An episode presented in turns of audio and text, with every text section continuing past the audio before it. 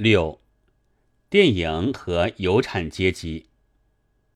为资本主义的生产方法和有产者政府的监视所拘束的现今电影的一切，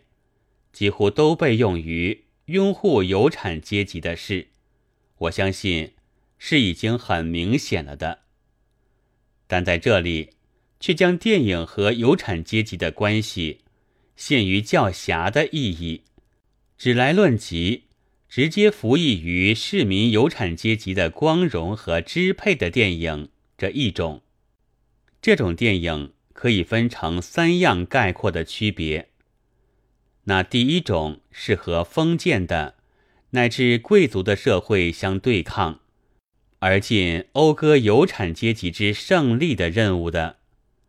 因此那全部几乎都是取材于。市民的社会的博兴的历史影片，某某或者某某的野兽的横暴，在旗下尝着涂炭之苦的农民工商阶级，到影片的第七卷，而有产阶级终于风起，将电影的极顶和壮大的群集在这里大型展开，这是那典型的结构。但在大多数的影片上，有产阶级是绝不作为一个阶级的总体而崛起的，大抵由一个，往往是贵族出身、年轻而又眉目秀丽的英雄所指导。立点就放在那个人的英雄主义上，作为那最是性格的作品，读者只要记起罗宾汉。斯凯拉摩修定情之息来，大约就足够了。在日本的时代剧，尤其是剑剧影片之中，我们也有那不少的例子。但是，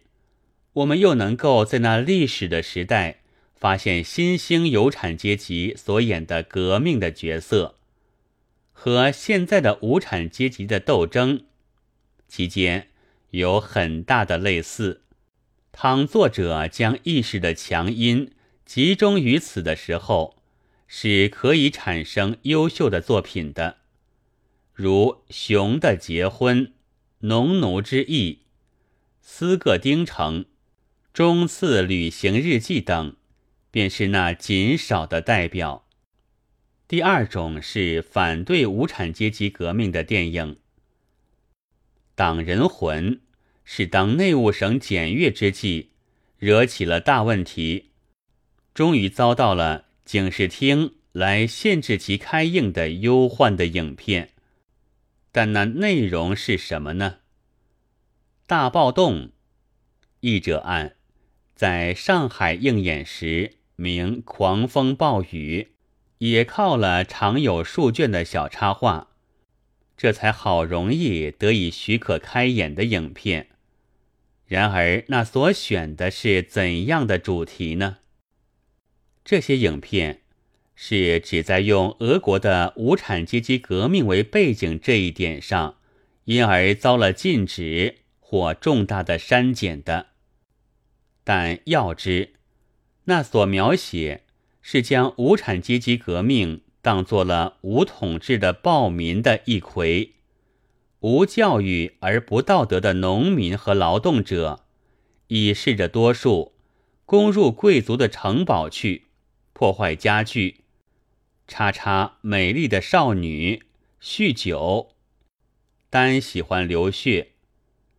那是在无产阶级的胜利上，特地蒙上暴虐的假面，涂些污泥。使小市民变成反革命起见而做的有产阶级的叉叉，我们于此看见了如拥护有产者社会而设的宣传电影，却被叉叉叉的叉叉所禁止的那种奇怪而且愉快的现象了。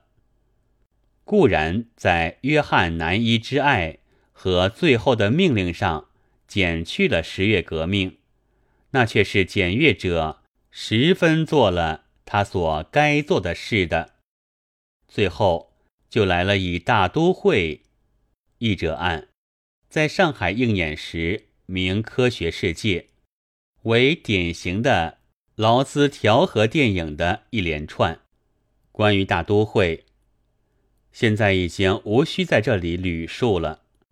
那是接着头和手之间非有心脏不可这标语的社会民主主义者，宣讲着资本家和劳动者可以不由战争，但靠相互的协力与爱，即能建设新社会云云的巴佩尔塔以前的童话。